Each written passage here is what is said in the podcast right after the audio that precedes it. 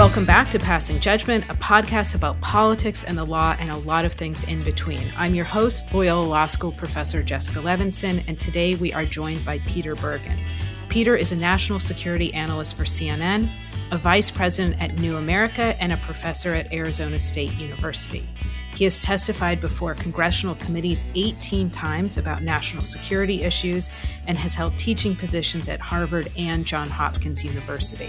Peter is the author or editor of eight books, including three New York Times bestsellers and four Washington Post Best Nonfiction Books of the Year.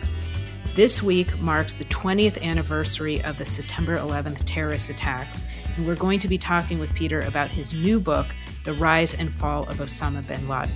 It was just released earlier in August, and I can honestly highly recommend it to all of our listeners. Welcome, Peter. Thank you for passing judgment with us. Thank you. This new book really is an intimate portrait of someone who created a terrorist organization dedicated to mass murder coming up on the 20th anniversary of 9 11. And I want to remind the listeners who already know that you're the world's expert on bin Laden. You've written a lot about him, but you yourself interviewed him in 1997. And obviously so few people in the world will ever be or ever had the opportunity to be in a room with bin Laden.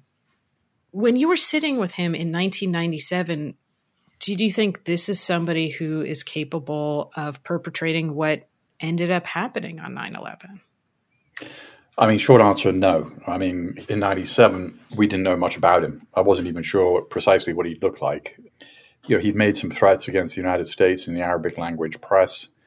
Um, it later transpired um, that his men were involved in training Somalis, involved in some shape or fashion in the uh, Black Hawk Down incident, in which 18 American servicemen were killed in Somalia. But that was all in the future. He was actually indicted for that uh, secretly a few months after our interview. Um, it was only really with the embassy attacks in Africa in which he killed more than 200 uh, civilians, mostly Africans, uh, in Kenya and Tanzania, that it became clear that he had no compunction about mass casualty attacks. You know, in, in the past, terrorist groups tended to avoid mass casualty attacks for two reasons. One, they didn't want to turn off potential recruits, or two, they didn't want to, ha- you know, have some huge retribution against them. Uh, bin Laden really kind of changed that. Um, he didn't he had no compunction about killing as many civilians as possible. So that became clear in August of 1998.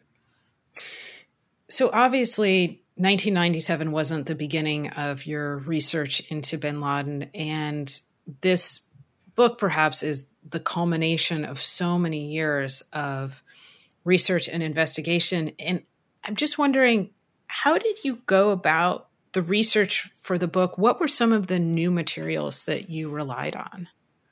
Well, the big tranche of new materials was um, the 470,000 files that were recovered in Abbottabad, Pakistan, where he was living for five and a half years. Many of those files were not particularly useful. They were cartoons his kids were watching, or he was an avid reader and he would get newspaper articles uh, kind of downloaded from the internet and then put on a thumb drive and then sent to him via courier. Uh, he also would draft documents 50 times. So there were about 6,000 pages of useful material. Uh, one particularly useful piece of uh, new evidence uh, for bin Laden is what the CIA described as a bin Laden journal, which was handwritten in Arabic, 228 pages, and basically covered the last several weeks of his life. In fact, it was something a little more interesting, which was a bin Laden family journal. You know, one of the discoveries that I made writing this book was the extent to which he relied on his two oldest wives, both of whom had PhDs, to do his thinking for him Umm Hamza, which means the mother of Hamza, was 62 in 2011, the year he was killed, and he was 54. And she was under house arrest in Iran for about a decade um, after 9 11. She suddenly reappeared in his life on February 15th, 2011. He was tremendously excited about this. She was his favorite wife in many ways. B, he really looked up to her for her knowledge of the Quran. Uh, she claimed descent from the Prophet Muhammad, which was very important to bin Laden and also she had a PhD in child psychology, and so and had an independent career before she married Bin Laden. And she and another wife, Seham, who had a PhD in Quranic grammar, would meet every night with bin Laden in the last weeks of his life to grapple with what, what he should say about the Arab Spring, which in bin Laden's view was the most important event that had happened in the Middle East in centuries. But it posed a bit of a dilemma for him because Al Qaeda's views, Al Qaeda's followers, his ideas were you know, noticeably absent from this uh, Arab Spring event, which was doing what he hoped to do, which was replacing the secular regimes in the Middle East. But he, but the people on the barricades were liberals or members of the Muslim Brotherhood who engaged in conventional politics. And he wanted to insert himself, and you know his two wives, his two oldest daughters, and his oldest son would meet every night to discuss the events of the day, to talk about them, and to talk about how he could take uh, control of the events of the Arab Spring, which is obviously a huge delusion, but it's a delusion they all believed in. I thought it was so interesting. I've I read about and I've heard you talk about his two wives, both with PhDs, as you said, in different disciplines, that he really looked up to in a way, these two older wives. And I don't think people would, if they're thinking about bin Laden, have a view of a man who would rely on highly educated women with graduate degrees as his advisors and you really lay out how they had an important role and particularly what you talked about which i thought was so interesting this kind of almost identity crisis of how does he position himself in the beginning of the arab spring which of course i think began really just months before his death. Were there concrete steps that he tried to take to position himself as the leader or was that all just grand delusions that he ever could try and con- take some control of the narrative of the Arab Spring. He did have a big idea. Um, his big idea is that these new governments should be um, advised by a council of religious scholars about the, future direction of their governments. Now, of course, none of these new governments were clamoring for his advice. Uh, he did actually record a video which was released uh, posthumously uh, by Al Qaeda about two weeks after he was killed, in which he you know talked about how these events were very exciting and and he proposed this religious council. Um, now, no one you know this was not an idea that people were seeking. Um, and of course, these religious scholars would have been Taliban style religious scholars. He certainly came up with a speech, and his adult daughters edited it. And they also, you know, they kind of urged him to, you know, not to tarry, not to wait, uh, because his voice hadn't been heard from, and they said amongst themselves, you know, if, if, he doesn't speak soon, you know, people will sort of he won't be an important figure. For them, he was a world historical figure. For them, they believed a speech that he delivered would take control of events of the Arab Spring, and so that was their big focus in the last weeks of his life. We've both now, I think, used the word delusion a few times we've talked about it with respect to really the end of his life where he's trying to take control of the arab spring which in so many ways feels like an opportunity that's made for him and an opportunity that's exactly the opposite of that that in fact has nothing to do with him. But you give a really detailed sketch of how i think his life was not inevitable, how it was not inevitable that he becomes the Osama bin Laden that we know as one of the greatest villains of our time. And I'm wondering if you can trace back was there a triggering moment where you feel like these delusions, perhaps delusions of grandeur, really began? I know you talk about how he became a military leader in Afghanistan. Um, did he have an outsized view of his role in Afghanistan when they were fighting off the Soviets, or was that was he still based in reality at that time? Uh, you know, but this is the big kind of why question, uh, which yeah. I don't I don't do a lot of uh, armchair psychologizing in the book. I more explain how he radicalized. It was a process that took decades. You know, there is no kind of rosebud moment as in Citizen Kane. He didn't flip a switch and change from becoming a shy religious teenager to becoming a leader of Al Qaeda. It, it really was a process. And you talk about his fighting against the Soviets in Afghanistan. I think that was was one of the many critical moments. His father died when he was ten. Uh, he his parents divorced when he was two. He barely uh, had a relationship with his father. His father he had his father had fifty four other um, daughters and sons with other women.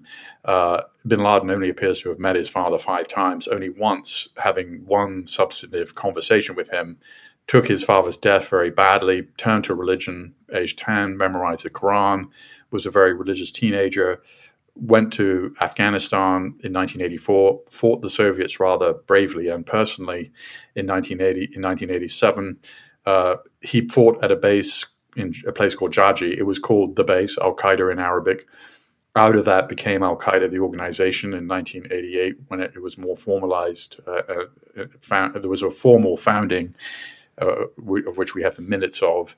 Um, and this, uh, so the outgrowth, the outgrowth of the Afghan war against the Soviets certainly was very important to all this. But you know, what I, one of the things I try and say in the book is none of this was inevitable. There were off ramps that you know he could have taken. His his parents, his mother uh, visited him in Sudan and Afghanistan, sort of pleading with him to sort of take a different path. His old friends and acquaintances, uh, Jamal Khashoggi, who is well known to anybody listening to this. Um, Jamal Khashoggi was the first mainstream journalist to interview bin Laden from the Arab press in 1988, wrote a huge piece in um, Arab news, both in, in, in, Arabic and in English, which really turned him into kind of a war hero in his native Saudi Arabia. Jamal Khashoggi then visited him in Sudan in 93. And there seems to have been a moment when Jamal Khashoggi said to bin Laden, Look, do an interview with me, renounce violence, and that's probably a way back into getting in favor with the Saudis, who at that point had sort of essentially taken away his passport, and um, in 1994 his citizenship was revoked. Bin Laden hung out with Jamal Khashoggi for about three days in Sudan, and seemed to be very ambivalent about his future course. He said he was so nostalgic for Medina, the city in which he had been living in Saudi Arabia, which of course is one of the two holiest sites in in Islam. But he never gave the interview to Khashoggi, and he uh, he never renounced violence. So I, one of the what I try and say in the book is that there were off ramps that were presented. He never really took them.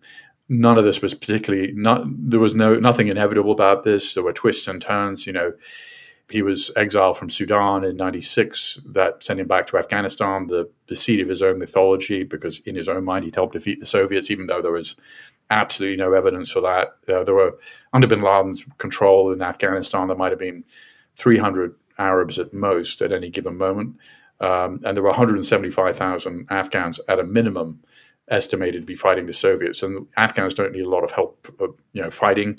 They certainly don't need help from a bunch of Saudis without any military experience, uh, such as bin Laden.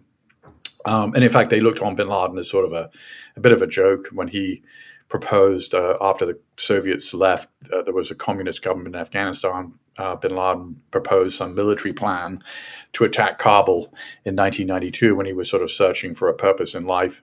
In sorry, in 1991, and they always looked on him as a money guy who uh, had no serious military skills or strategies. The campaign he led from Jaji in eastern Afghanistan was relatively insignificant in the war. He was also involved in the big battle at Jalalabad in 1989, uh, which is relevant to today because ISIS-K is that's the area where they first came from. Uh, and you know that battle was a fiasco as well. So Bin Laden, in his own mind, uh, had helped defeat the Soviets, but really, his as a military strategist, he was he really had no idea what he was doing. We're talking with Peter Bergen, author of The Rise and Fall of Osama bin Laden. And Peter, you just talked about so many things that I think are important for the book that none of this was inevitable, that there were a number of off ramps. You brought up the fact that bin Laden had 54 siblings, none of whom obviously took this particular course. And then you ended by discussing um, bin Laden as a, a, military leader and his kind of views as him of himself versus reality. And I think that probably does, just due to time constraints, bring us to talking a little bit more about the 20th anniversary of 9 11. And my first question is somebody who's followed bin Laden and obviously national security for decades. Is it possible to overstate how much one man changed U.S. foreign policy? Do we tend to put too much focus on bin Laden and not enough on the network he created? Or is it fair to really focus on the man himself? You know, I it's a very old-fashioned view of history, which I happen to hold. Uh, it's you know the so-called great man view of history, which doesn't mean that Bin Laden's a great man. But why were the French at the gates of Moscow uh, in 1812? Uh, there's no explanation other than Napoleon's both ego and uh, genius at battle. Um, you know, there's a, a, huge discussion of Hitler's role in the Holocaust. It's hard to, I, in my view, without without Hitler, there is no Holocaust. Uh, of course, both Napoleon and Hitler relied on uh, the organizations that that they created um, to implement their vision. Uh, and I'm not saying Bin Laden is as significant historically as either of those people, but he is one of those people who changed history. And in fact, the Times reviewed the book. The New York Times reviewed my book, and they in the in the paper version of the review, it, it they I like the title they gave it. They said the terrorist who changed everything, and uh, you know Bin Laden. There was a lot of pushback within Al Qaeda about the 9/11 concept.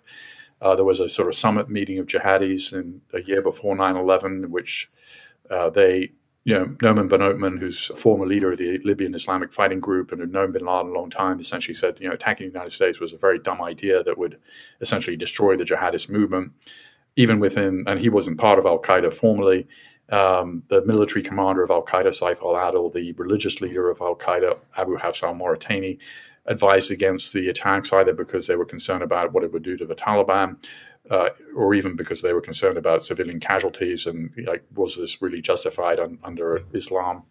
So there was pushback internally, and then there was plenty of push realization by others within Al Qaeda and its orbit after 9/11 what a disaster Bin Laden had led them towards. And but that's all by way of saying you know Bin it was Bin Laden's idea. One of the themes of the book is the extent to which uh, Ayman al Zawahiri, who's now the leader of Al Qaeda, his after 9/11 he was sort of portrayed as the brains of Al Qaeda. I think that portrayal was quite significantly uh, incorrect. Um, I myself had sort of um, written uh, Zawahiri played this key role, but it turns out that Zawahiri was very marginal. And Bin Laden's big idea before 9 11 was attack the United States. Then the near enemy regimes like the Egypt and Saudi Arabia would fall because the United States would pull out of the Middle East. This was his idea and his idea alone, his conception. Uh, even and you know he he just kind of like a, like many sort of you know he, he comes from this very rich family. I think there's a pretty high degree of entitlement that comes with that sometimes. Um, and he just it was his way or the highway. And if if, he, if people disagreed with him he would shop around for other people in al-qaeda who agreed with him. So I think that, you know, without bin Laden, it's hard to imagine there was 9 11 because there wasn't a big constituency in Al Qaeda to do that. Uh, the people who were training in Afghanistan, a lot of them were coming from jihadi groups in Libya, Tunisia, Egypt, pick your country, and they were really hoping to overthrow the you know their governments in in their own countries. They weren't they hadn't signed up for this anti-American crusade. Uh, well, wrong, term, probably anti anti-American jihad uh, uh, that Bin Laden was leading. But you know, for Bin Laden, it also had the um, added benefit that uh, this was a big idea around which he could get all these disparate groups to kind of kind of buy into. Um, with and uh, so I, I, I do think that without bin Laden, it's very hard to explain 9 11. How do we go from the wealthy person on the street who's the religious fanatic and has an outsized view of himself from bin Laden?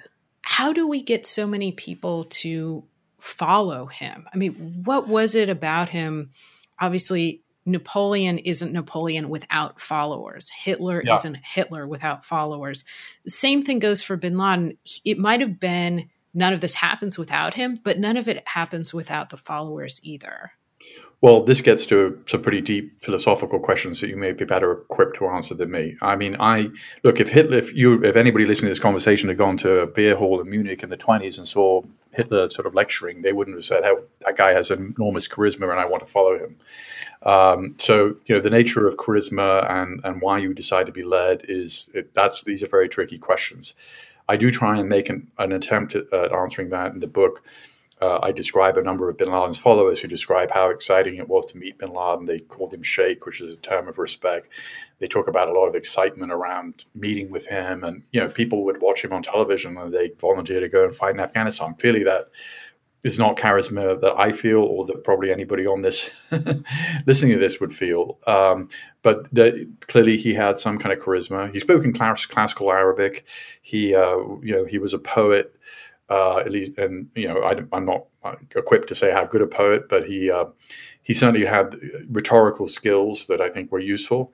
But his over time, his um, when you look at public opinion polling about bin Laden, his appeal over time really collapsed, and it kind of collapsed roughly around the same level as support for suicide bombing sort of collapsed in the Muslim world because so many of the, the victims of these attacks were Muslim civilians in Iraq and Pakistan, pick your Muslim country where Al Qaeda or its affiliates or like-minded groups operate. And so I think his his his appeal has collapsed over time. Um, he died, you know, uh, not fighting on a field of jihad, but you know, surrounded by his family in a squalid suburban compound in a provincial Pakistani city. And so it wasn't a heroic denouement. Um, and you know, I think largely, you know, his his influence lives on to some degree on the internet. He's still regarded as an inspirational city, uh, figure by groups like ISIS, who, even though they're in a conflict with Al Qaeda, Bin Laden is still seen as a heroic figure. I don't know if that kind of answers the question. I think it answers that, as you said, somewhat existential question about as well as anybody possibly can. And maybe we'll end with something you just talked about, which is his last few days. Here's somebody who obviously, I think, really changed the course of world history. Again, maybe not as much as Hitler, maybe not as much as Napoleon, but certainly will be among the people who we read about in the history books, and people will continue to read your books for decades. Can you tell us? It just seems like such a huge difference. What a gulf between the power he had over people's lives and the way his own life ended. Could you walk us through what his living situation looked like really over the last few weeks of his life? He had three of his wives who ranged in age from 28 to 62. He had a dozen of his kids and grandkids living with him. So there were 16 members of the bin Laden family. He had two bodyguards and a total of 11 family members. The bodyguards were fed up of protecting the world's most wanted man. Uh, they'd had a pretty acrimonious discussion, uh, planning to leave him after a decade of protecting him.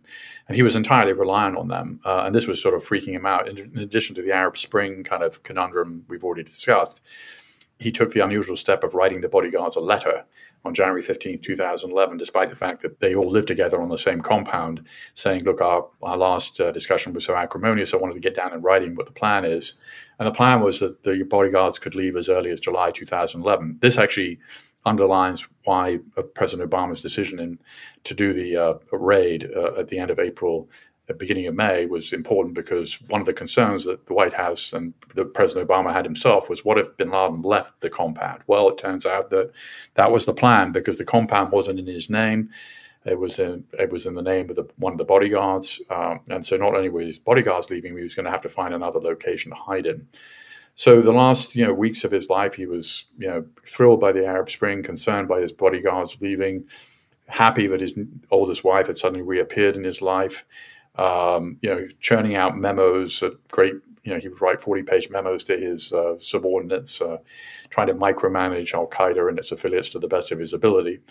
And so that's kind of a snapshot of, and, and on the night that he was killed, you know, he heard the very unusual thud of helicopter rotors above, and he then there was a crash. One of the helicopters, American helicopters, crashed into his compound. He knew immediately then that, the game was up. The Americans had found him, uh, he told his wives and his daughters, the Americans are here. And so in the last 15 minutes of his life, he realized that they, you know, this, this compound that he thought was going to protect him uh, didn't. And the Americans had found him. He didn't put up any resistance. He had two uh, weapons in his room, AK-47 and a sort of submachine gun. Um, he, he, didn't use those, uh, and a pistol, sorry. Uh, he didn't use those. He, um, for I, I, it's not quite clear why was he confused. It was completely dark. The electricity was off in the neighborhood. There was no light in the house. He didn't put up a resistance in the end. You know, the Americans killed him. Peter Bergen, author of The Rise and Fall of Osama bin Laden. There are insights like that and so many others in the book. And I really, again, want to recommend it to the listeners. Peter, thank you so much for passing judgment with us. Jessica, thank you. You can find Peter Bergen on Twitter at Peter Bergen CNN. You can find me on Twitter at Levinson Jessica. We want to thank the listeners for having these conversations with us, and we wish everybody a great day.